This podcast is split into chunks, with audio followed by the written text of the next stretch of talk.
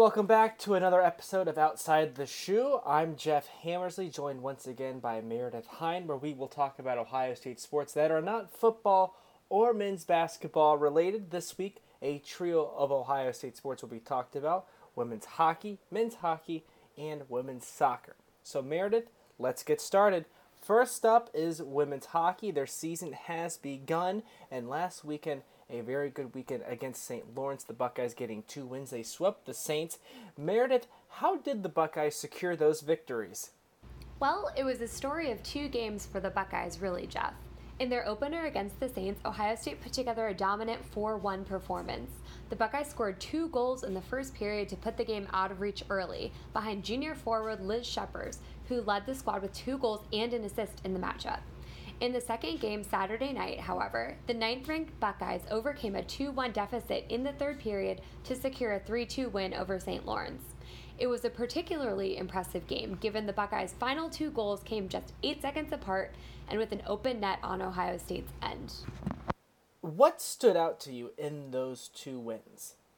We've talked about it before on this podcast, Jeff, but being able to win in many situations, when you're up big, when you're coming from behind, or even when you're playing very evenly in matchups, is an underappreciated feature of great teams. You saw that especially in the Buckeyes' second matchup of the weekend, Saturday, when they were able to rally in the third period with two late goals in the closing minute and four seconds to get the win especially as the Buckeyes continue to face fierce competition when they enter their Big Ten schedule next weekend against top ranked Wisconsin. Ohio State will need to continue to show that kind of grit and ability to win in any situation. With St. Cloud State being the road openers this weekend, what does OSU have to do in order to begin the season 4 0? The Buckeyes got off to a great start this past weekend on their home ice and showed what they're capable of with their seven goals scored by six different players. With so many different players able to score, it makes the Buckeyes quite hard to defend. On defense, Ohio State will need to shore up a unit which allowed two goals in a single period against the Saints this past weekend. Junior forward Emma Maltais, who earned preseason co player of the year honors, had one goal and one assist on the weekend. The Buckeyes will continue to look to her to be a threat on offense as they travel this weekend to take on St. Cloud State. Men's hockey had some preseason accolades announced. Which of the early All Big Ten selections could have a breakout season in 2019 2020? The Buckeyes did indeed get their fair share of accolades this preseason.